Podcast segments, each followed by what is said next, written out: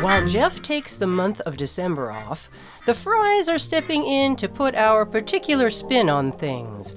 Since this episode is airing a few days before December seventh, twenty twenty-two, which is the eighty-first anniversary of the attack on Pearl Harbor, I thought it might be interesting to drag Gordon in for a chat about the award-winning nineteen forty-three documentary, December seventh, The Attack on Pearl Harbor. They're under the goddamn ground. Tell them about the Twinkie. What about the Twinkie? They had five hundred years of democracy and peace. And what did that produce? The cuckoo clock. Two dollars multi-pass. Multi-pass. Uh, multi-pass. You know this multi-pass. You're a stupid mimes. Stupid. Stupid. I don't know whether I even want to go out with Jeff again. The High Court may well sentence you to torture. Can you play the piano? I can. And sing at the same time. Listen.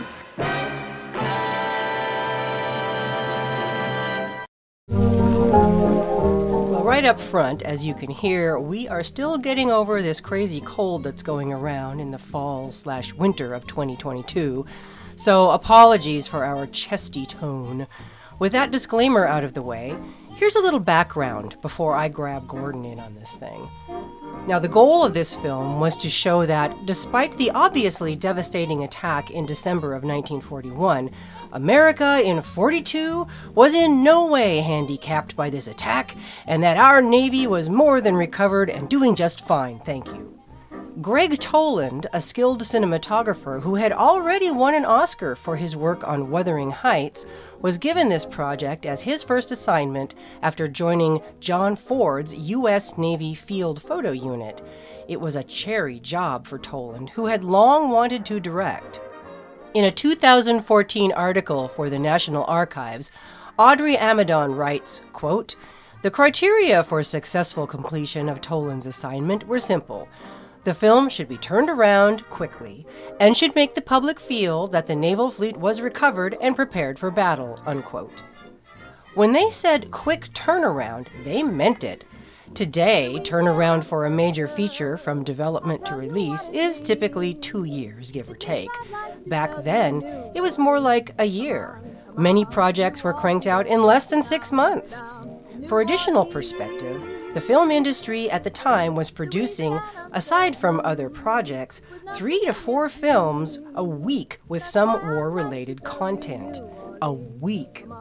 People weren't just going to the pictures for escapism, they were looking for engagement. There was no internet. Most folks didn't have T Vs yet, and even if they'd had, the first really televised war was decades away in Southeast Asia. Newsreels, documentaries, and even narrative films were vital. People would go multiple times in a week. The film that Toland eventually delivered took nearly a year to complete, which seriously undermined any immediacy it may have had, and, as Amidon writes, quote, "can only be described as bananas," unquote.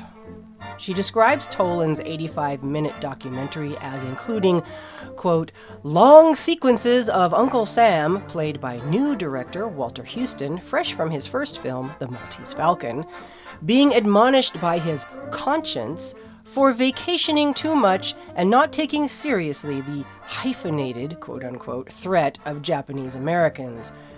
The overt racism far surpasses even the propaganda films that were shown only to the troops and intended to instill scorn for the enemy. That would be our actual enemy, the Japanese nationals that the U S military was fighting in the Pacific, unquote. In this full-length version of the film, Japanese Americans are also painted as an evil, lurking threat with wild abandon. Even the children are sleeper spies among us. Needless to say, the liaison between Hollywood and the War Department, Lowell Mellett, was appalled.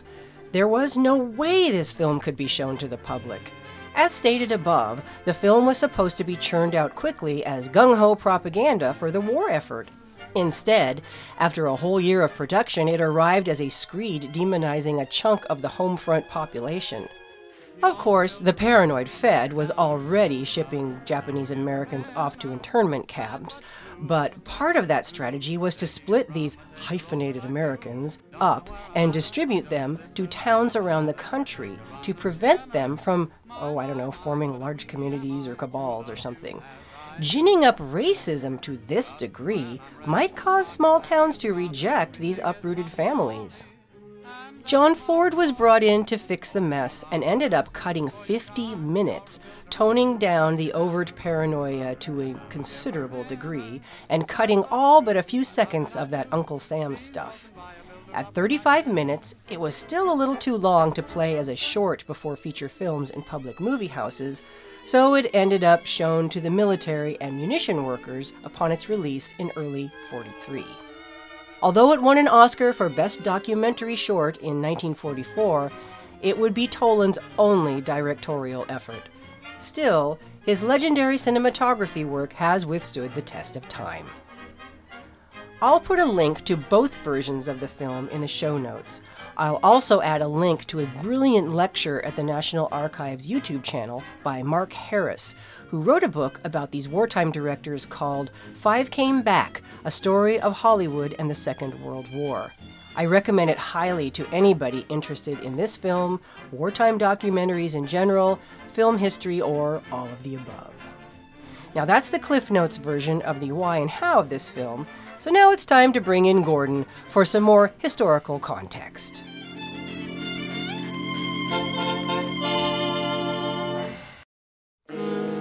Okay, so we just got done watching the massively edited, shorter version of Greg Toland's December seventh, The Attack on Pearl Harbor from nineteen forty-three, and I talked a little bit about the historical background, and now we're just going to kind of riff on that and uh, talk about a little bit of the more, little more of the historical context for that and what it was like in nineteen forty-one. Mm-hmm. And uh, neither of us were there. We're not that older. No, no. Old. However, uh, Gordon, you know some people who remember it actually quite well. Well, the first one is a good friend of ours, Keith. His father grew up in Hawaii, and he and his dad used to go camping on weekends. And, and they, they lived on Oahu? On Oahu.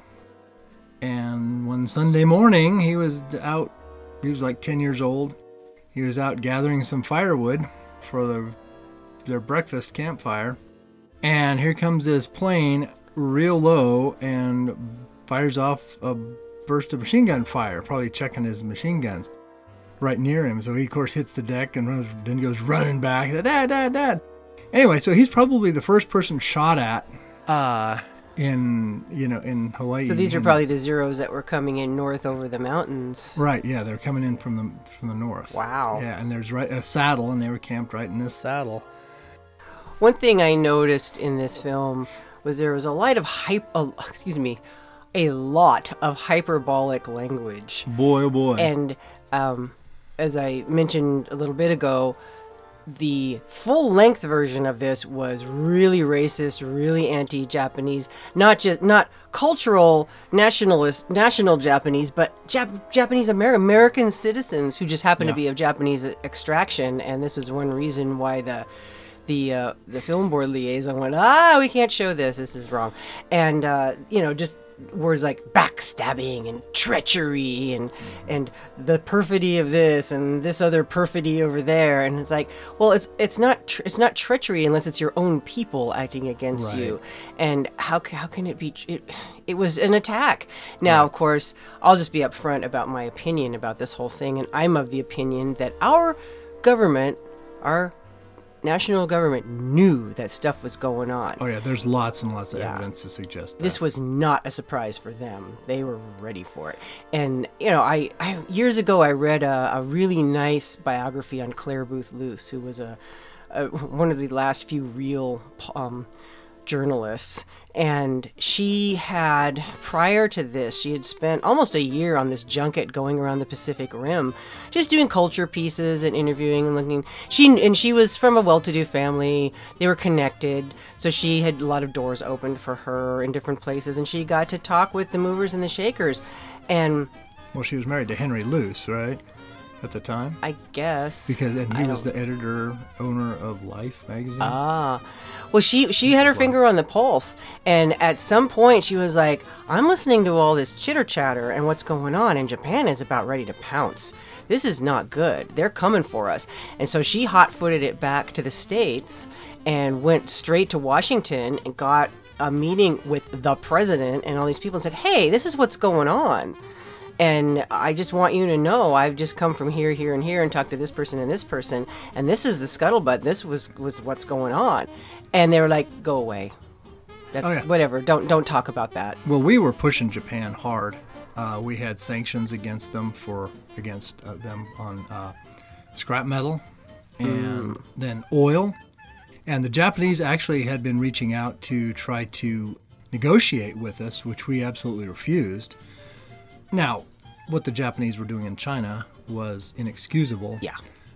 But but Roosevelt needed to get us into that war, and that was how we were going to get it, because we couldn't convince the Germans to declare war on us otherwise, even though we were actually in a shooting war with the Germans in the North Atlantic already. But one of the asides, the, a funny story that goes with the the radio broadcast about it, in California time, my dad grew up in California, and he was twenty-one years old, been married for a year and a half, almost, and he was over at his parents' house. And he's carrying a pie across the kitchen for their Sunday dinner, supper. And they've whatever. got the radio on. And they got the radio on. And he hears, you know, Pearl Harbor has been bombed by the Japanese, da da da da. And he said to himself, well, maybe he said out loud, I'm going to be drafted. And he dropped the pie. And he was right. He got drafted. You know, twenty-one years old, that's, you know, even yep. though he was married and working in a defense plant, he still got drafted. Yeah, this, um, as we were sitting and watching this too, I noticed you kept saying, they used that later in Victory at Sea, you know, just all this, especially reenactment footage yes. and stuff that they put together for this, and, and some of the actual news news footage of, of the aftermath of the attack, of course, was recycled later and used in the amazingly cool award-winning series Victory at Sea, yes. which was released after the war, right? But um, I remember watching episodes of Victory at Sea in high school. My history teacher would show them sometimes mm-hmm. when we were ta- talking about this era. Victory at Sea was obviously, you know, it's a propaganda piece about how great the United States was in World War Two, and it's not far off. This one, however, this December seventh, oh my word, the propaganda. And this and, is the toned down version. Right, and it's Can just pretty imagine? heavy-handed.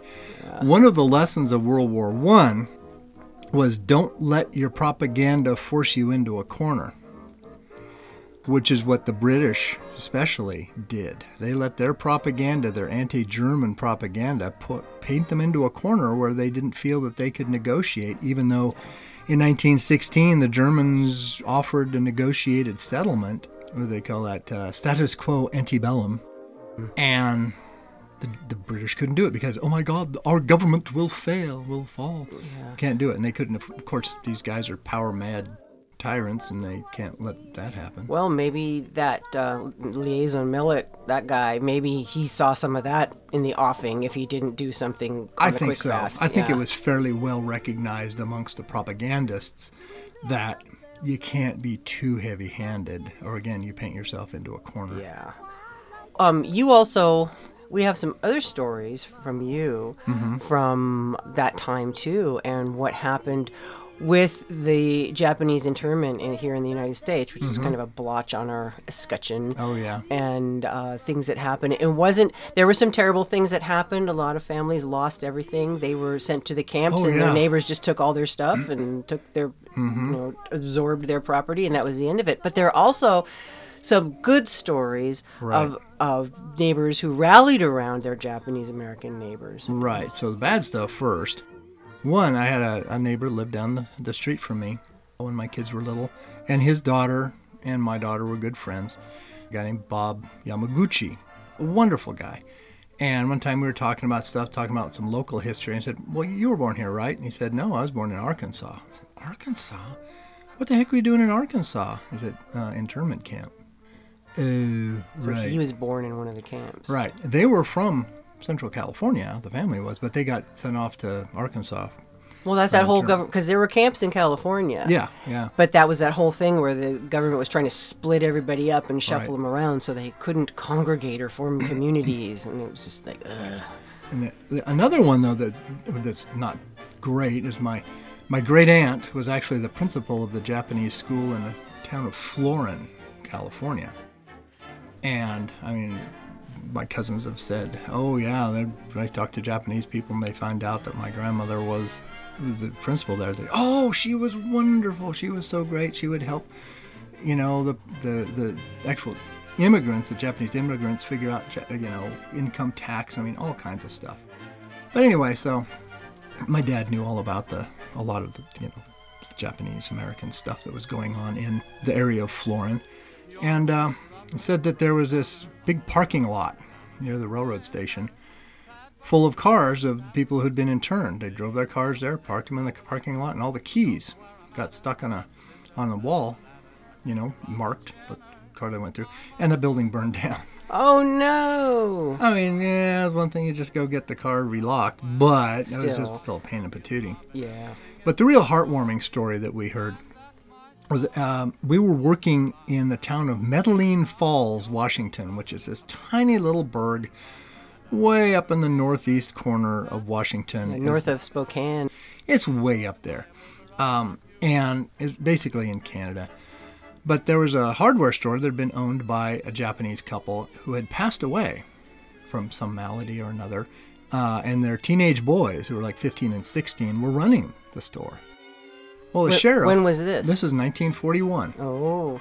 And in early forty-two, here comes the sheriff of Pend Oreille County to take them off the internment camps. And the local said, no, no, they're our boys. They're good boys. They're doing fine here. We'll keep an eye on them. Don't worry about it. But they've got a job here, and they're doing a great job, and they're good boys. We'll, we'll, we'll take care of them. And so they never left. In fact, they were still there running a hardware store when we were working in... in that area in, uh, what, nineteen ninety-seven? Something like that. Someone fifty years later, they were still at it. Yeah. And it was really, I remember chatted with, chatting with the gentleman. They're great guys. And, uh, yeah, the, but the, the locals said... no, you're no. not taking these kids. They're our kids. Yeah, they're our boys. Thanks, but no. Um, we'll keep an eye on them. They won't, we know they won't get into trouble. We'll keep an eye on them. So, and just tell them the sheriff flat out, no, you're not doing this. I'm going to... put links to things in the show notes. I'm going to put a link to the long, unedited version of this, if you've got the time yeah, and you're you got curious. The guts for it, yeah. And then a link to the short one, the thirty-five minute one, which is the one we watched. It's very interesting. It's a, it was a different time, and even though they toned down the racism against the Japanese, it's still... there to to a modern a sensibility, yeah. And there's some hokey stuff where they try to kind of balance it out, and it's just, it's just like, oh, that was obviously staged. I'll put a, also a link to the National Archives article that I quoted from earlier. So one last thing, uh, a friend of ours, um, his dad was actually in the four forty-second Regimental Combat Team, the Nisei, in World War Two. They were Japanese young men recruited out of the camps, and they sent him off to Europe to fight. It's, they're mostly in Italy. Uh, and it was the most highly decorated unit in the entire U S Army, because these guys had something to prove.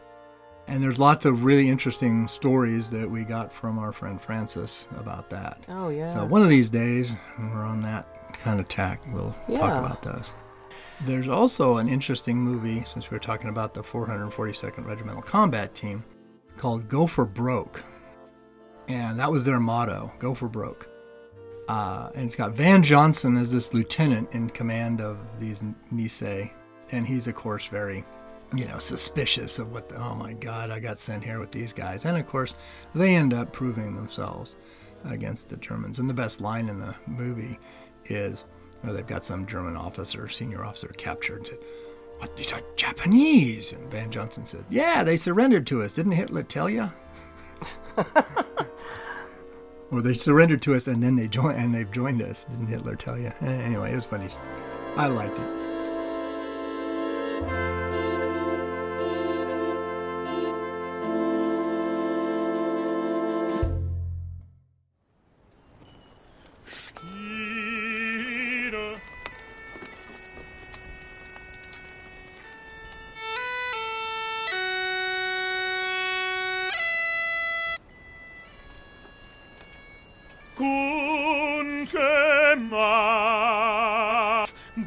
durch der Engel hat. Tönt es laut vom Fern und nah, rief der Retter ist da. Rief der Retter ist da. Kommen Sie da runter!